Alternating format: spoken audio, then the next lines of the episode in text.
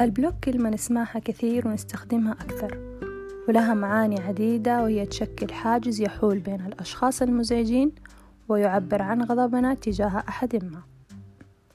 البلوك ممكن يكون وسيلة نعبر فيها عن رفضنا لأشخاص معينين في إنهم يتابعونا ويكونوا مصدر إزعاج لنا. يعني البلوك أوقات ما يكون ضعف بقد ما يكون مساحة من الخصوصية نتخذها للابتعاد عن المتطفلين.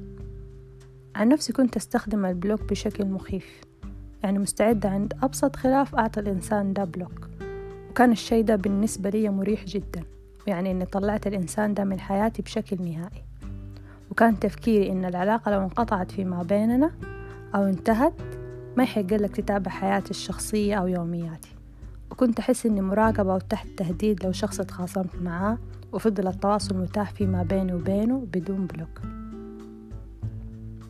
لكن حاليا اتغيرت نظرتي تماما لهذه الوسيلة وما صرت أستخدمها إلا للشديد القوي زي ما يقولوا صرت أتحكم في غضبي وما أخلي البلوك يتحكم فيا أو يحكم علاقاتي بالناس. وما عدت أهتم ولا أدقق في الأشخاص اللي أنا على خلاف معاهم إذا هم مشغولين بمحتوايا أو لا.